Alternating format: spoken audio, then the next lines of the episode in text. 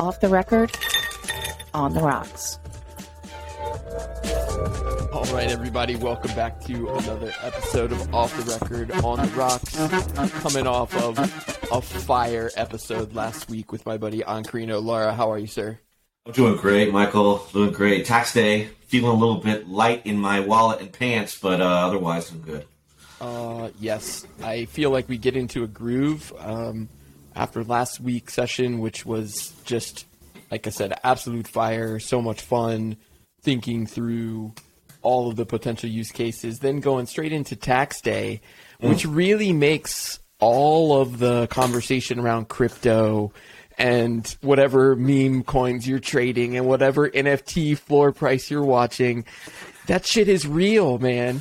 And yeah, Super I. Uh, I had to to fork over to Uncle Sam uh, some net net proceeds uh, capital gains, if you will. I don't know how they're classifying this, but you know the the tax season's now ended. The regulators are now you know coming in. You see new new appointments coming in from the administration.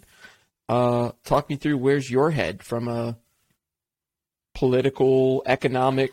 You know, we're at, we're at tax day. This is the pinnacle of political and economic decisions. Yeah, I mean, I was under the impression. In fact, I even asked some of my relatives that when you file an extension, that you're supposed. I, I always thought you paid your taxes later, but what I've learned is just because you file an extension, which is one of the first times I've ever done this in my life, is you actually have to pay the taxes today, and then you file the extension, and that gives you six more months to basically go find rebates to try to like snatch back some of the money you gave to Uncle Sam in the form of you know submitting your different receipts and whatnot. So obviously yeah. they're never going to give you back what you're due. So you spend the money and you hope to get a little bit back. You, rather you pay your taxes, you hope to get a little bit back.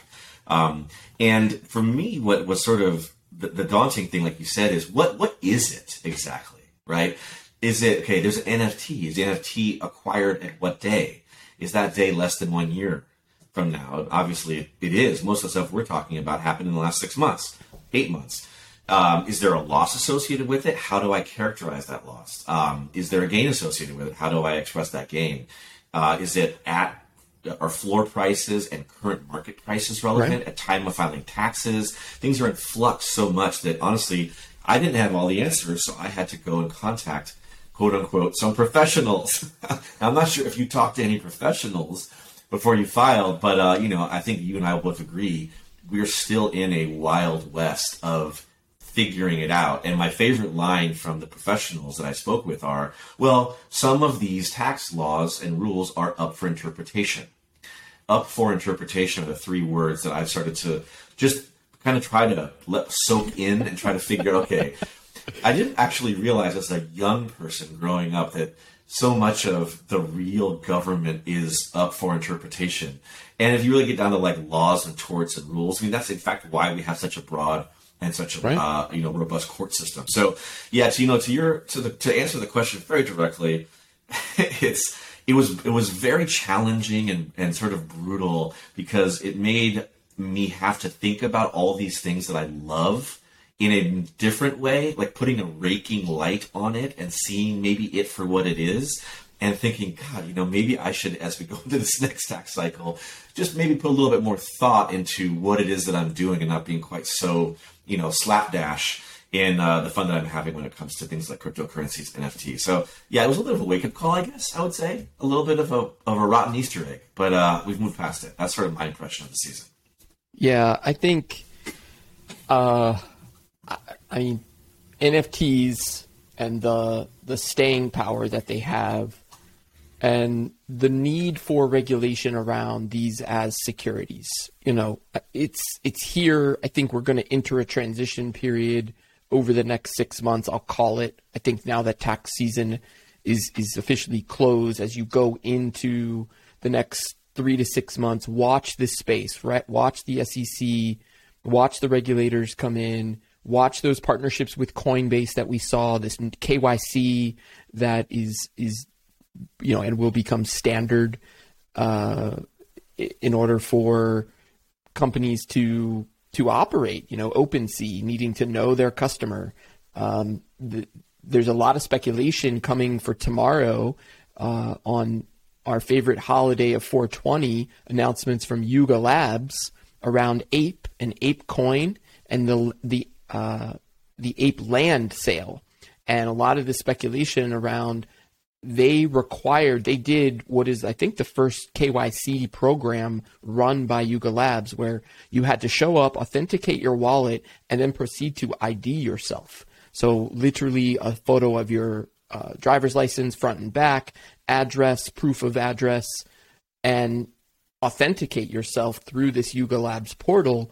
And many have speculated that it is how they're going to drop the, the land purchase within Otherside, the, their announced metaverse that's coming, and just put all that together. The companies that are going to win are the ones that are going to figure out how to know their customer. Are going to, and then use that to work with the regulators. It's it's coming.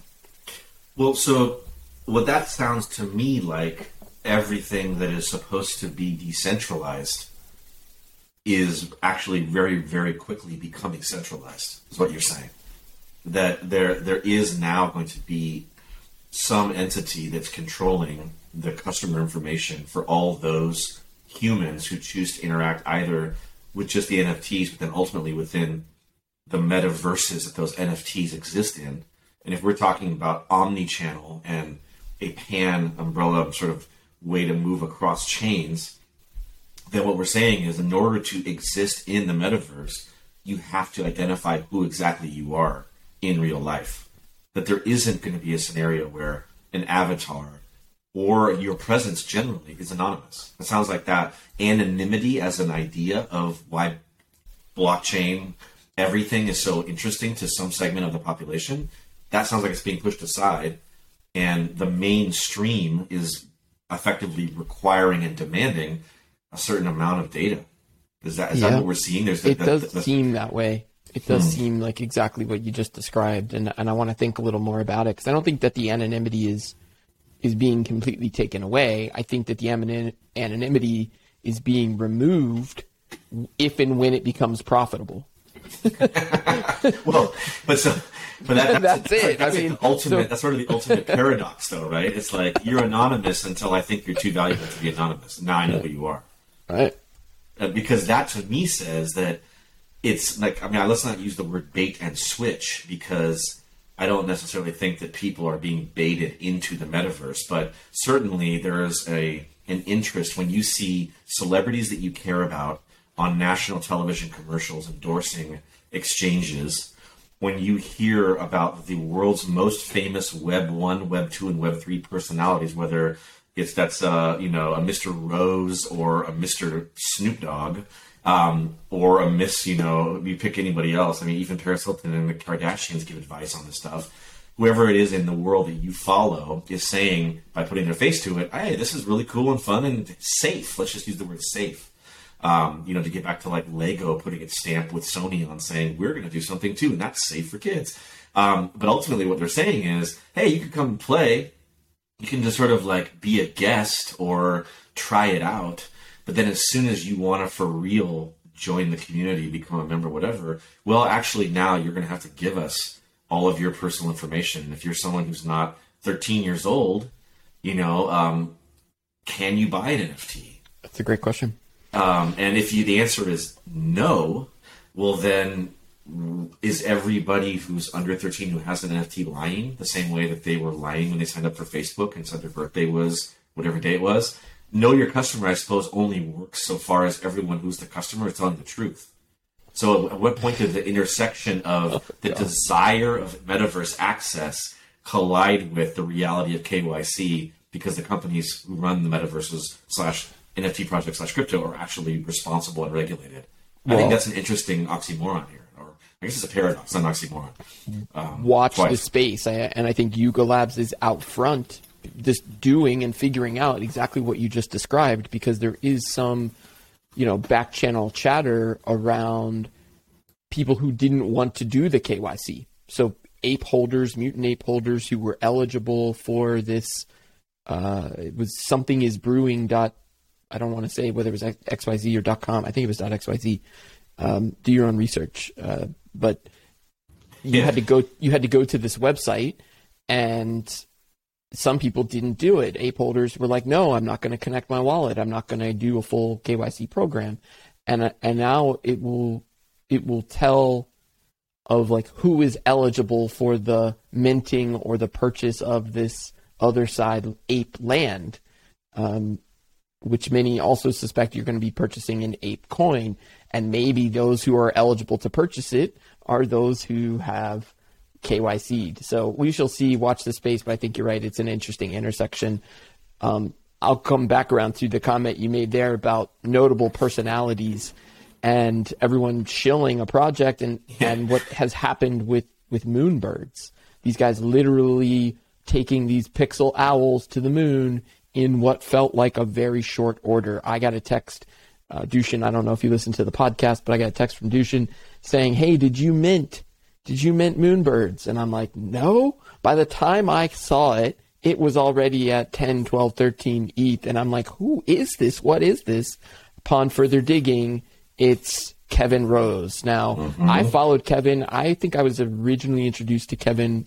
Uh, uh, and I say introduced, I just mean on my radar. I've never met the guy, but through through uh, Tim Ferriss, who I had read the Four Hour Work Week uh, a decade ago, and I believe Tim Ferriss and Kevin Rose are friends. I know what Kevin uh, did with. Uh, why do I want to say was Instagram? No, I- no. Um, What's no, his Kevin platform? Rose, I think Kevin Rose was one of the early guys. It's, it's actually kind of funny that off the top of our heads we don't just know because Yeah. he was the one who literally did everything in my world uh, rolling up. Uh, I want to say he's like for real, uh, like a, an investor guy. Like he, he's he is someone. Digg, um, Digg was it? He was D, he was Digg, not Instagram. I was going to say Reddit, but he started. No, but I feel like he's inve- he's now invested. No, Rose, Oh, yeah. it was definitely Digg that he started, but I want to say he's invested in a lot of really big projects. He might have Oh, invested yeah. in Instagram. I just looked how how he made sixty million in eighteen months. So this guy, yeah, now he's a now he's a, a venture capitalist. He's invested in a ton of big projects, and now he's got his own NFT, which has Moonbirds has skyrocketed. So yeah, what is where is this influx of cash coming from? Was he already in the market and said, you know, I want to be collecting my own royalties off of this stuff? Like, what what's your take uh, on on the Moonbirds? Well, uh, to me, the Moonbirds is another one of these examples of people who, uh, like the NFT market is, it, again, there is like a certain promise, right? There's a certain, uh, it's a certain community promise where, are hey, are you an artist? Are you someone who can create something beautiful that wants to be collected? People want to collect. And if you are, then there's some community of people that will come and pay money, and then as it gets transferred around different wallets, you'll get some kind of you know royalties, and it kind of becomes this really amazing moment where, gosh, maybe we could bring the kind of uh, you know great compensation and notoriety packages that come with the traditional art world into something that's like digital. Um, and there's like a great kind of normalization of the marketplace. Uh, it, it it removes, it, in theory, removes the ability, the need for you to be physically somewhere important. Like, you, do you have to be at the fashion runway show in Paris, or can you do your own fashion runway show in the metaverse with your own collectibles someone's designed and is wearing? Um, but what it kind of sort of seems like is now as the celebrities come out and the named people in tech realize, well, wait a second, if I attach myself to a project, and the project could literally be something as random as, like you said, a bunch of like decorated owls that are kind of eight bitty or whatever, um, and they call all their friends, and their friends are allowed to go in, and their friends all happen to have these massive ETH wallets. Well, then you, in a way, can generate the amount of interest to send a thing to the moon with in a minimal amount of time in days uh, and you yourself reap the benefit of it. So to me it kind of sort of smacks like a whole bunch of people who already are kind of rich and kind of famous getting together to create something that a few of their pals come rolling in to who are rich and famous. Like when you talk about like, well, who are the original investors in Moonbird? Well, you go down the list. I mean, Kevin Rose is Kevin Rose. I mean, Digg was something a while ago. Like, what have you done for me lately? He's invested in some shit. Okay. Um, but then you got people like Snoop Dogg, and you got people like Gary V, and you got people like you start going on the list of like, wait a second, this sounds like a who's who's list of the New York NFT con. Um, Okay. And of course, this thing goes to a floor price. What did you say the floor price was at this point? For which? For the For, mutant? for Moonbirds, is the floor price like it like? oh, it's close. I don't know. I'm gonna look right now. I mean, I want to say it's like it's uh, it's up there, like it's gone to like nine ETH, ten ETH, or whatever it is. But you know, to the stuff that you've been collecting, this floor price has skyrocketed so much faster than anything else. And this 20, also then 20.69. So you're talking, point six nine ETH. That's the yeah, you're talking floor. 60, 64, 65,000. Sixty-five thousand dollars in like four days, right? There's now you look the- 10,000 of them. And like the, the Bored Apes, what are the Bored Apes at?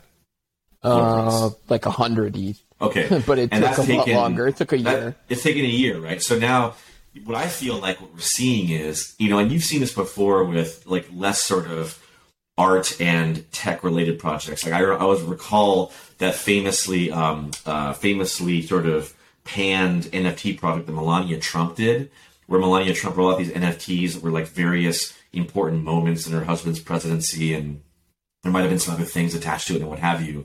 And when it was revealed, uh, someone did some investigations as to well, who are all these people who came in and bought all of these things to like so they quote unquote sold out in this record amount of time. It turned out that it was Melania Trump and her staff and people's wallets associated with them. So I'm not saying that this was like a 100% massive inside job, but at the same time, when you say, hey, what if I was able to call you and I know that you just have a wallet with 500 ETH in it, and I can call like four or five or six of my other pals who have wallets that are similarly large because we've been in crypto and doing stuff and we know people like, you know, the the fucking Winklevoss twins or whatever who come in and also buy one. And then we just launch the thing and just start having friends buy. And maybe there's the ten, floor. maybe there's ten thousand of them, right? And maybe you, me, and my pals, we get what like five hundred of them. I don't know what they're. There's probably some data science uh, statistic number which would say in a data set of ten thousand unique objects, how many have to sell how fast in order to generate enough energy to sell all the rest on that same trajectory. Someone's thinking about it, and when Yeah. you've got names like this attached to it, I mean, it took them what four days. That's not that it's long. unbelievable speed. Yeah, and and what this is where I think the early projects talked a lot about the utility. And what what is it that these people are doing? Because if we're going to treat it as companies, or we're going to treat it as this concept of a security in a company, and I'm just mm-hmm. riffing because that's the the closest parallel that we have. Then what is Kevin Run Kevin Rose doing? Well, he's investing. So now is this thing operating as a hedge fund? And by putting money in it, you're betting in Kevin Rose's ability to pay out that, you know, Ponzi scheme. Like, is that what it is? Because you could do that. I think the utility that I just described is possible entirely, um, and that the technology allows for it in such a way that is everyone can see what the floor price is, and you can buy and sell and transact anytime you want. Um, it's Well, uh, well, so here's where it really gets me, Michael. I mean, the part that's it, it, so what? What do the guys like Kevin Rose and Gary Vee and all these other dudes sort of have in common? Um, like I was saying before, the reason why anyone knows who Kevin Rose and Gary Vee are now is because they're investors, right? They they put Yeah. money into projects. They may have put money into like I know Gary Vee put money into Uber. I know Kevin Rose put money into a number of social networks, right? They, these guys have made some money in the past in the Web two world, and now they're investing. So the community of what NFTs are supposed to be, the business was supposed to be. I think that they even maybe announced on Twitter very clearly that what what they came out and said basically is this is not an art project. Like this is not about the little pixelated Yeah. owls at all. yeah. Thi- It's a- said- it's a said token. we- It's a we ticket. Are selling money. We are we're trying to raise money. We're selling these little things to raise money. Like like you just said, you're becoming an investor in Kevin Rose, in Gary Vee. And then the question, like you said, is well, what's the company? What's the project? What's the anything? And their answer is, we're going to tell you. Yeah. Like when we're when we're ready to tell you what, what we're gonna do, we'll tell you. Like you're investing in an invisible product It doesn't exist. And just hey, just Sounds familiar, doesn't it? trust us. Trust us. We're gonna raise a ton of money and we're gonna do something really cool and you'll be a part of it. But we don't you don't know what it is yet. To me it just feels like another classic I mean, I, I wouldn't even call this a rug pull. I would call this like I don't even know what you call this. Like, it's like a ghost investment. Like throw money into the the the wake of the of the importance of the name of who it is who's doing it, and pray that somehow you get to jump onto that boat before it you know totally drives away into the night.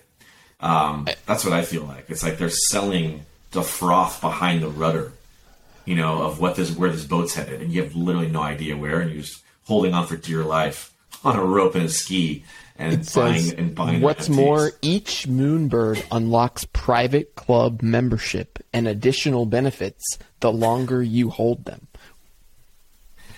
Yeah, I mean, again, the whole everything about this is what makes me, and this I think dovetails us back into the conversation about some some administration, you know, maneuvers here in our federal government and bringing on, you know, known quantities to be certain kinds of, of regulation. We bring regulation to this market because as long as the the most important people in the the tech world can roll out and basically generate 280 million dollars out of thin air for a project that has yet to exist then you know the government is going to start coming and asking Yep. the hard questions and that's going to unfortunately trickle down and affect all of us where we were talking just six months ago was like god if i made an nft and i did algorithmic design and my ai program adds music like do I have to pay royalties? And we've got kind of all the little like fine details of what it means for someone like you or me to create something like this.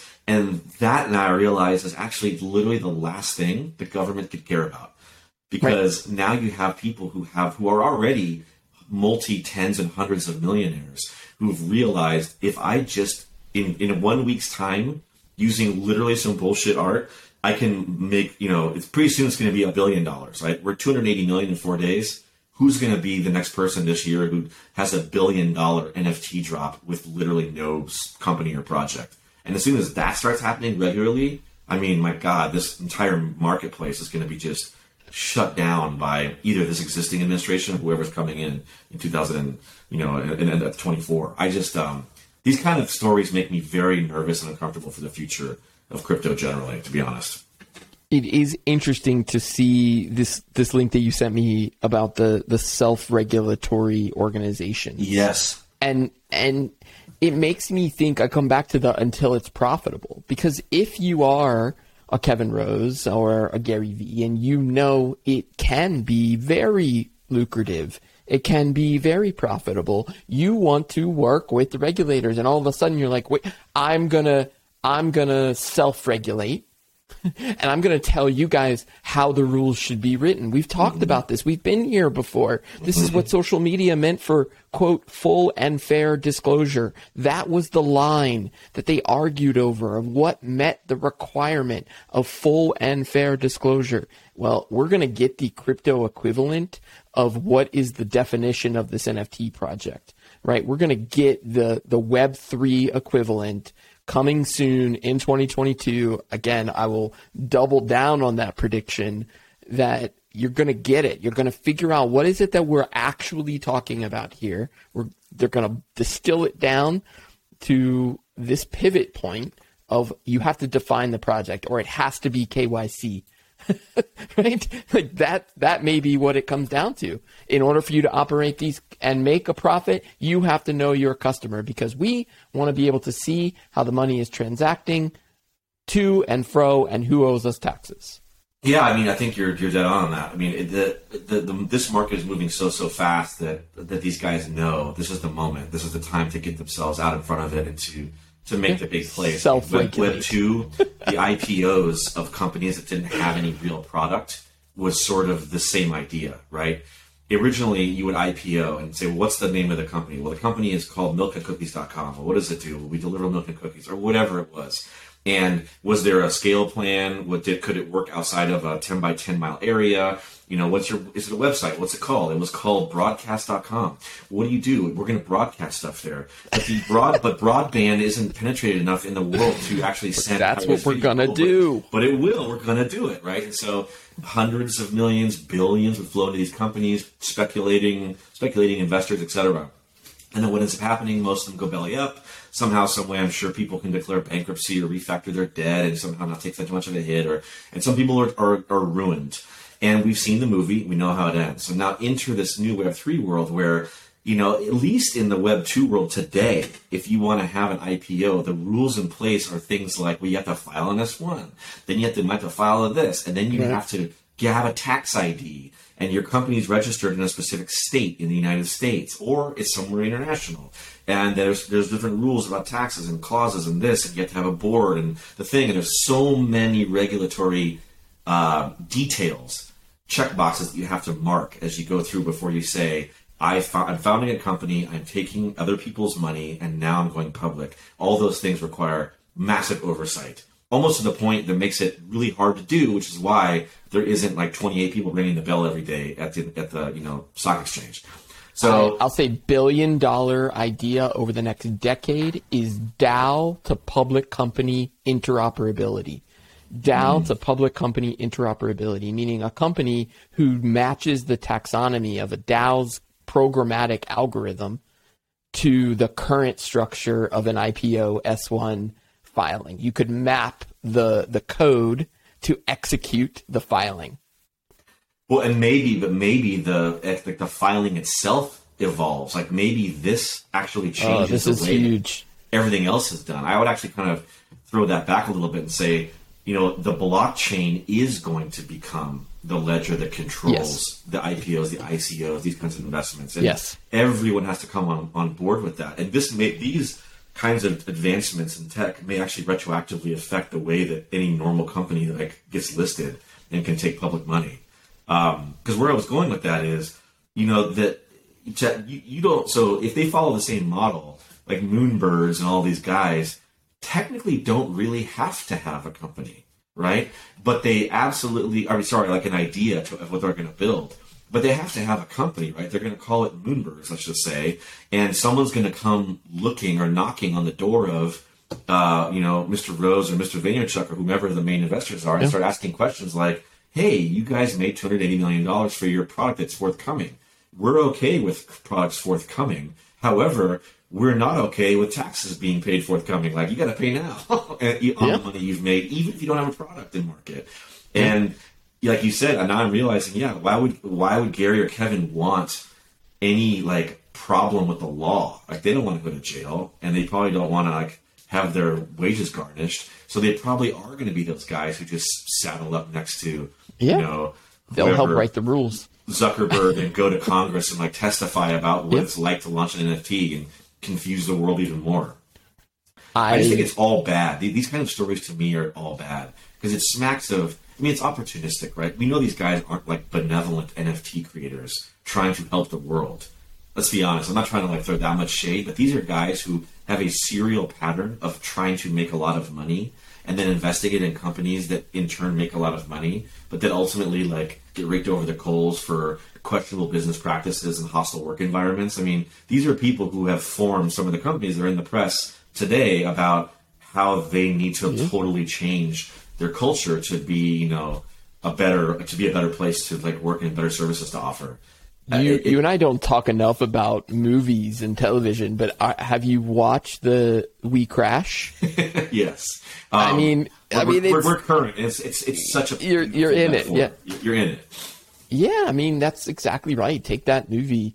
Um, I mean, by the way, between Jared Leto and Anne Hathaway, that is a great cast, well done. Apple, top level content creation, and the storyline of what we're talking about. Of it was a real estate play. You know, the whole thing was a real estate play, but the dream that they sold was anything but that. And it, you know, I, I, I just think there are a lot of parallels. Even though I, I just spent 20 minutes talking about, you know, the other side metaverse land only being purchased in a certain currency. We're talking mm-hmm. re- real estate development. it's the same thing, but now we're yeah, applying yeah. it. As you say that, it really is funny because, like the metaverse as Decentraland. Yeah. I mean, and actually Cryptovoxels. Now that I think about and Sandbox, right? Like all Yeah. three of those pop, very popular, but still not owned by the evil corporate overlord company yet. All of those metaverses are actually just selling real estate. Just a real estate play, just the land, and you can build whatever you Wh- want. Whatever you can, we can build. We can build a new future together. I, that sounds familiar, doesn't it? It really does. You know, I haven't actually thought about that, but that is that is really wild to think about it because again, like the and, and to keep kind of with a straight face, you know, you convince yourself, like in the in the show, those characters in real life, they could basically convince themselves in their own insanity that what they were doing was something different. We are a tech company. We are a these this thing. We're basically all these things except a real estate company, and now. I, I'm actually realizing, kind of just blew my mind uh, today because now I'm realizing that literally everyone who's attached to anything to do with any metaverse is talking in that same kind of heady, like I'm literally floating across the ground. I'm changing the world. We're creating opportunity. We're enabling artists. We all gonna make it. We're giving back to community. We're together going to. It's like, and, and then when you actually boil it all down, it's like no, it's a digital Burning Man with a bunch of bullshit. And you're still selling me plots of land, and ultimately, what can I do with it? But but just keep paying you taxes on it. I mean, it's like, yeah, man, wow, you just you just made me sit Well- back in my chair for a second there. I'm gonna call it another episode of absolute fire. We've got to keep on this cadence, man. Um, let's do it again next week. Yeah, well, you know, Mind, so the- mind the- officially blown. The next thing I would say that what we didn't touch on too too deep though, which I really do think is interesting, is when you talk about mainstream, you talk about watchdog groups, right? Watchdog groups really don't exist until something is mainstream.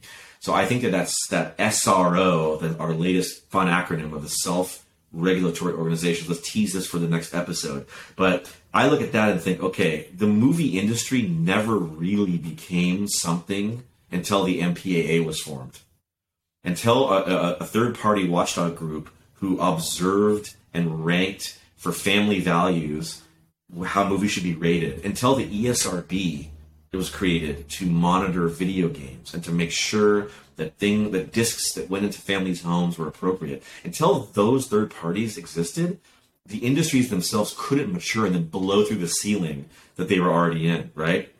separating themselves from all the the rest of the fodder. And this, as soon as these SROs start rolling in and start creating that layer of, I mean, I hate to say like family values, but like it's about like American culture appropriateness. Everyone agrees it's quote unquote it's okay for this demographic or this age group. Um, I don't think we're gonna like we're just gonna see people taking advantage of the system left, right, and center. So I think we should talk about a little bit how oversight of our parents, as I cringe, is important for growth of an industry. Uh, I mean, that to me also is kind of blowing my mind. Like, are we that simple that we just keep doing the same thing generation after generation? I don't know. Over and over. Over